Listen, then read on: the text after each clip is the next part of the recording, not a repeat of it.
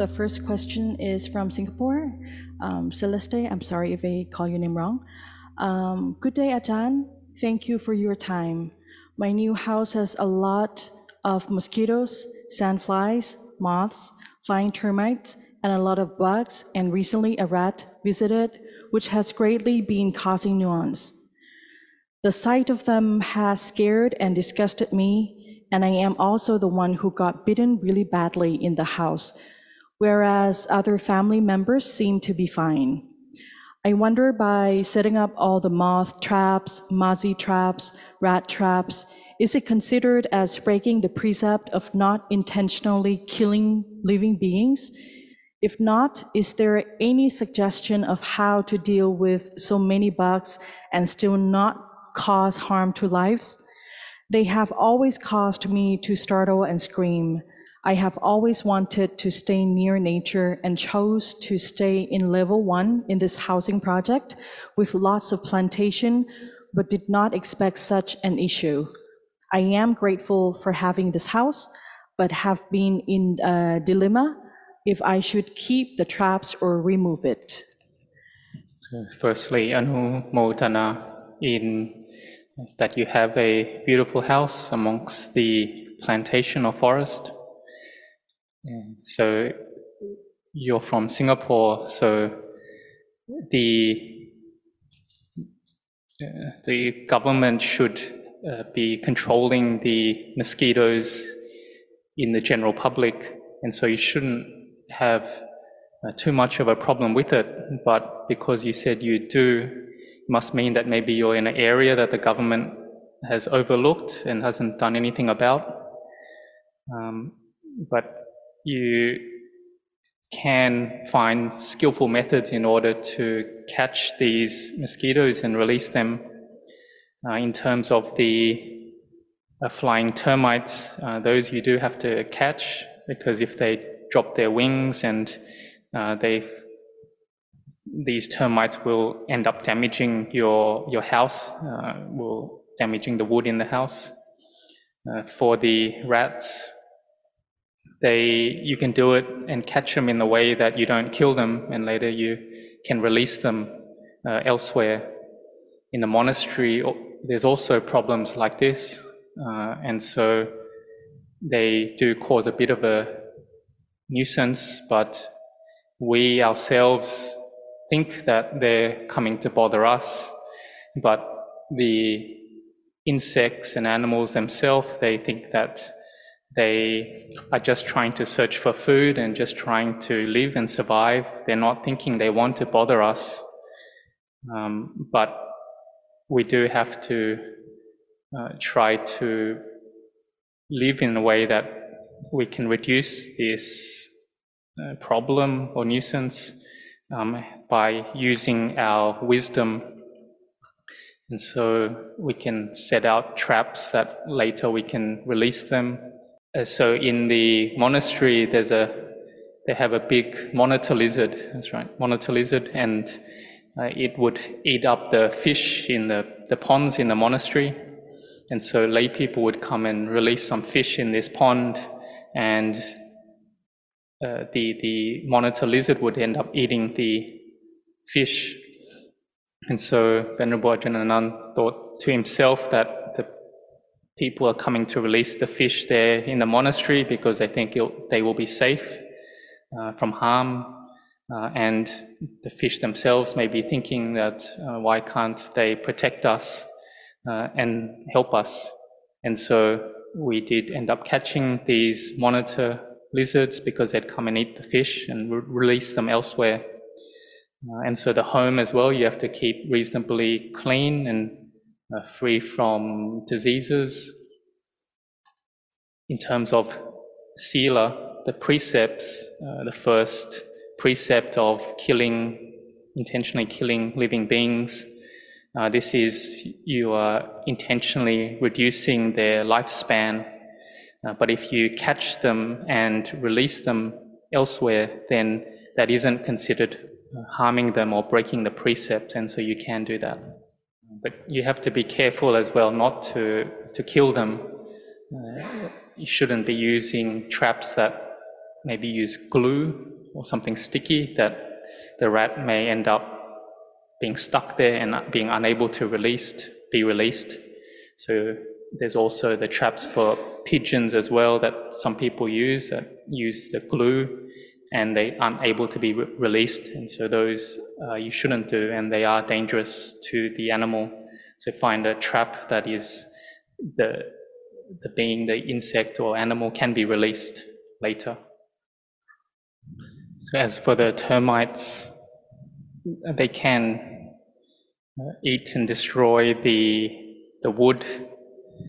Uh, so what do you do? You do they destroy the wood in the house. Uh, whether you can catch and release them all uh, may be difficult. Um, they may eat the the wood and the posts or foundations of the house. Probably in Singapore you don't have wood posts like that, but in Thailand they do. So the monks' kutis, the huts, uh, must be protected. Otherwise, the termites will come and eat them, eat the wood there, and then it will be a big problem.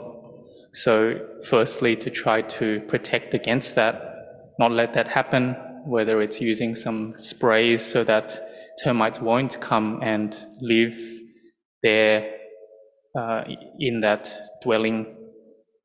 But if they live there already, then what to do? We need to find a ways to get them to uh, move out or uh, move from there, um, and not having that intention to to kill them. Uh, the intention is what is this sila, this quality of sila, um, moral conduct. So if a monk is taking medicines, maybe for uh, worms maybe inside their uh, intestines or stomach, then they don't have the thought that they want to kill that those worms, but they have the thought that they're taking the medicine so that they can maintain their health, they can be free from sickness. And so uh, there is also the sila, the moral conduct of a Sotapanna, a stream enterer, so there's a story in the time of the Buddha where there was a wife of one hunter, and this wife came from a very rich family. They said she lived in a mansion, a very uh, high status family, but there was a hunter who was trading in the market, and she saw the hunter and fell in love. And Venerable Ajahn Anan said that reading this story maybe questioned whether it really happened like that. Someone from a very rich, wealthy family uh, falling in love with a, a, hunter like that who whose occupation or work was to kill. Um, and so the uh, woman saw this hunter, fell in love, and uh, didn't ask the parents whether they would accept him because they, she knew that they wouldn't and so eloped uh, with this hunter, took her things, belongings, and left. And lay later also had children, possibly was three children, if remembered correctly. Um, but later on, this uh, wife, she listened to Dhamma, was interested in it, and practiced Dhamma and attained to Sotapanna, stream entry. Um, but this uh, husband had the occupation, the uh, work to, to kill living beings, and that's how he supported his family. Uh, and so would have uh, arrows or spears and bait that he would take into the forest. And it was the wife's duty that she had to organize and prepare these weapons uh, and the food, the bait used to catch the animals. But she was a Sotapanna. And the Buddha said that uh, she she was a Sotapanna, and so there was a bit of a, a, conflict or discussion amongst the others whether this was possible or not, uh, and that she could actually just support the you know killing of living beings by preparing the weapons and the bait, but not actually and still be a Sotapanna. Uh, so the Buddha uh, asked this uh, lady, the wife, that what were your intention and thought when you were doing this, when you're preparing these weapons and bait? And the wife said it was just her duty to do so. Uh, the husband has the occupation to uh, look after the family, to support the family, and even though it was through killing, but she herself had no intention that she wanted those living beings to die uh, at all. Um, and but it was something that she had to do as her duty. And so this cetana, this intention is this quality of sila. So one has to establish minds well, uh, one's own mind well in sila, um, and sometimes one is unable to, to avoid the killing of living beings. Just like if someone's driving a car and then maybe on a rainy day or, or going to different places. There's small insects that are going to collide with the windscreen, with the car, and die from that. And they don't have an intention to kill those living beings. They're just uh, driving because they need to get to certain places and uh, for their livelihood. And so for someone to say then, oh, they don't want to drive at all so that no insects will die then, and that is true, uh, but then uh, they won't be able to maintain their livelihood and live in a in a way that is is at ease or conducive. And so it is also the karma of living beings that they have to receive the karma of uh, or the results of their actions. Uh, but one doesn't have any intention at all to to kill. And so one should establish one's uh, intentions correctly uh, don't do so in a way that it lets, don't think in a way that it lets the mind uh, drop, uh, be lowered. And so in the beginning, it might be hard to understand, but later on, one gains more understanding, then one's mind can be firmly established and have the quality of equanimity and won't, doesn't have the intention at all to kill living beings and also to continue on with that uh, story of the hunter and the wife, the Buddha saw that uh, the the hunter and the the child had potential, and so they had entered the net of the Buddha's compassion, and so uh, the Buddha saw that they were able to attain to Sotapanna, and the Buddha went to go uh, instruct them or teach them uh, and the hunter, the husband, was in the forest and had caught an animal in a trap, and the Buddha went, released that animal and took its place. And so when the husband saw, the, the hunter saw that, uh, that this samana, this renunciant or the monk had let go, let the, his catch or his prey go, then he took his arrow in order to shoot uh, the Buddha. But with the power of the Buddha's abilities, psychic abilities, that he was stuck in his place and he couldn't release the arrow and was stuck like that. And then at home, the wife had seen that the hunter had not come back and so sent her child to go look at what had happened uh, and the child had seen that the uh, dad was about to shoot this uh, the monk, the Buddha, and so went back to tell the uh, the, the, mother, and then uh, the mother quickly came and saw the husband stuck in this stance with an about to shoot the the arrow uh, to the Buddha, and she knew straight away that that was the the Buddha, and so she cried out that, uh, don't shoot my father.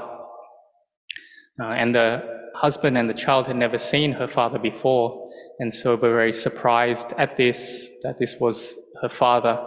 And the mind of the hunter uh, was more uh, relaxed or lowered, sorry, more relaxed, and had let go of the intention to harm. And so then the Buddha taught the, the hunter and the child, and the hunter attained to Sotapanna, and if I remember correctly, the child as well attained to Sotapanna. Uh, and with that attainment, the hunter stopped uh, his any killing living beings. He uh, stopped his his livelihood of, of killing, being a hunter, because he had seen the drawbacks in in that occupation and in, in killing. Uh, so this hunter did have the virtues, the uh, noble potential, but because of his karmic results, he had taken up that occupation of being a hunter.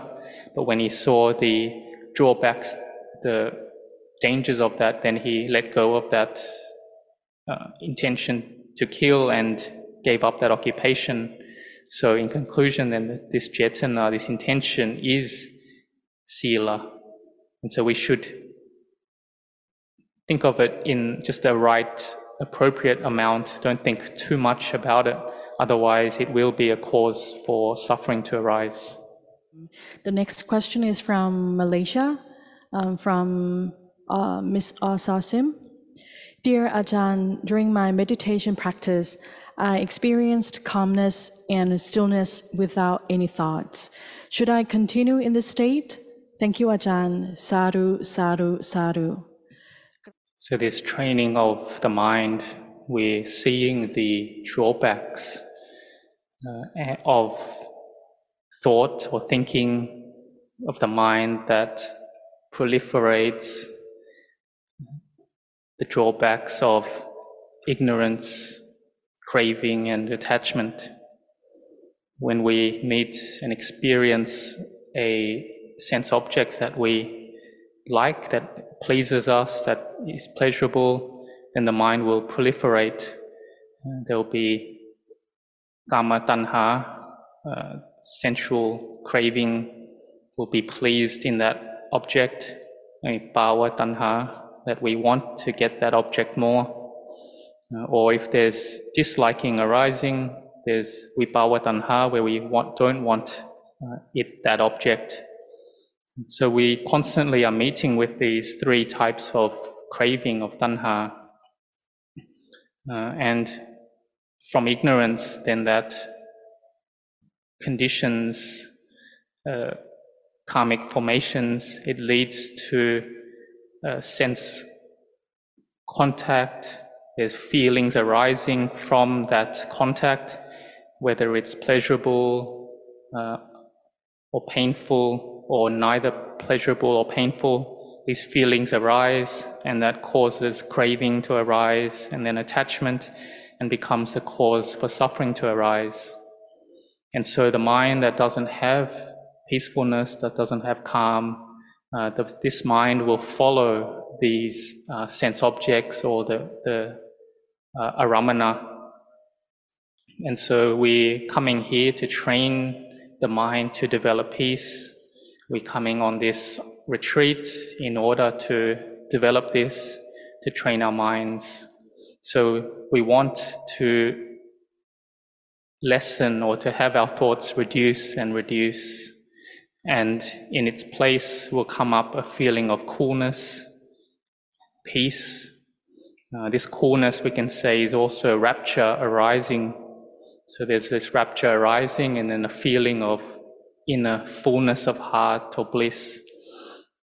Uh, we will we may feel very cool inside our heart and a feeling of peace. The body and mind feel very light, uh, and so this we can use to contemplate then into rupa and nama, material and mental phenomena, and see it clearly. But if one has a lot of peace, uh, then they may uh, be deluded to think that this is the paths and fruits of nibbana.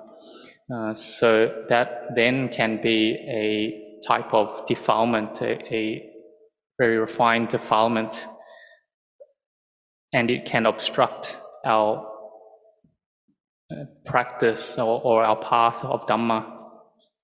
But this peace is the type that it's maybe many months on end lasting, or maybe for a whole year we have this peace.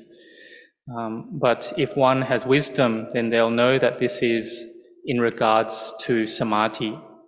Uh, and they will then use the samadhi in order to see rupa and nama clearly, to have wisdom arise. Just like Venerable uh, Anya Kodanya, he had a very firm uh, samadhi, uh, but he saw that that was not the path in order to free oneself from all suffering.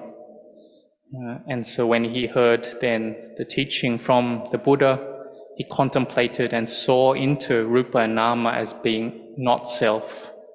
And he knew then that was the path. And so he was the first uh, noble disciple then of the Buddha. So we should uh, keep practicing this path uh, regularly, and this will lead us to see the truth. So samadhi, the development of samadhi, it leads to the good result of having wisdom arise, and the wisdom that is developed well will lead to insight or knowledge, lead to vimutti, liberation and freedom from suffering. And so this samadhi that arises comes from this uh, solid or good base of sila that's been developed well.